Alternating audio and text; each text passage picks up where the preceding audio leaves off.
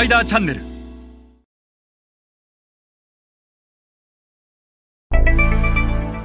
皆さんこんにちは、スパイダーの森部です。今日は日本企業の世界競争力についてお話をします。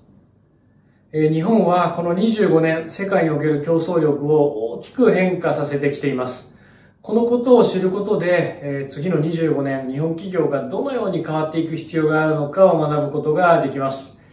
今日は日本企業の世界競争力について一緒に学んでいきましょう。まず最初に申し上げたいのは、日本はこの25年で、世界における競争力を著しく低下させてしまったということです。この図の通り1992年当時、日本の世界競争力は第1位であったと。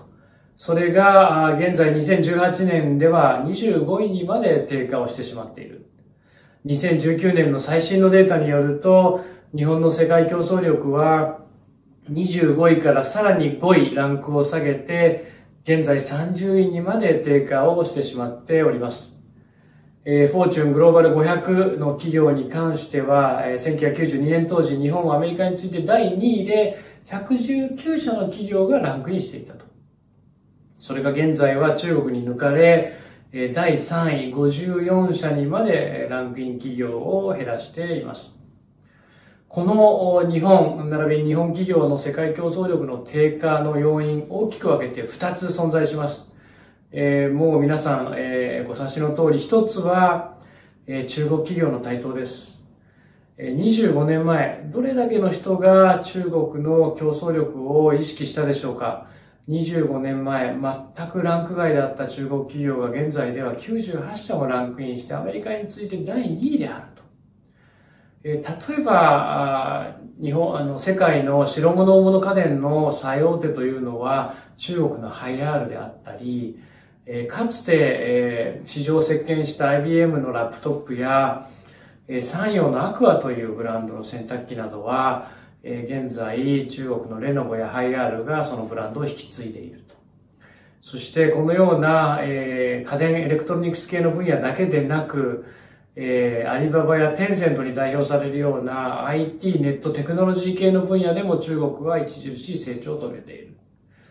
る。自動車や電気自動車、そしてドローン、さらには AI という分野、多岐にわたる分野で中国企業はこの25年間著しく成長して大きく台頭したと。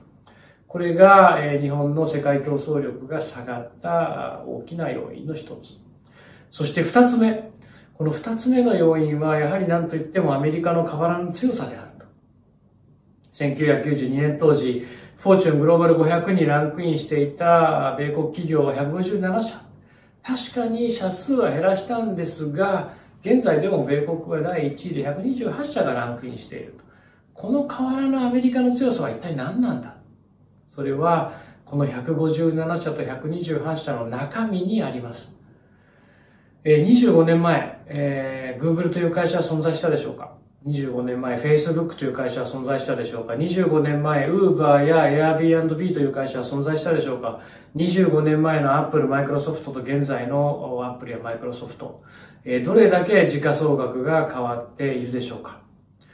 日本は多くの産業分野でより小さく、よりよく、より安く作ることでアメリカのたくさんの産業を奪っていったと。アメリカは日本に多くの産業を奪われた結果、イノベーションの力でたくさんの新しいものを生み出していったというのがこの25年間。Uber なんてのはまさにそうで、1台の車も1台の運転手を持たずに世界最大のタクシー会社になったと。で、このようなイノベーションを生み出すことでアメリカは、その強さを誇示し続けてきたと。日本はこの25年間どうだったでしょうか。フォーチュントップ100を見ても、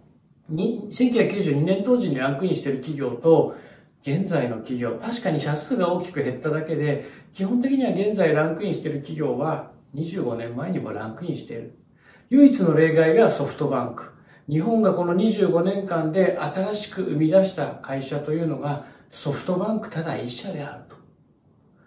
日本のこの25年間のイノベーションというのは一体何だったのか。今一度考える必要があるんじゃないでしょうか。それでは皆さん、また次回お会いいたしましょう。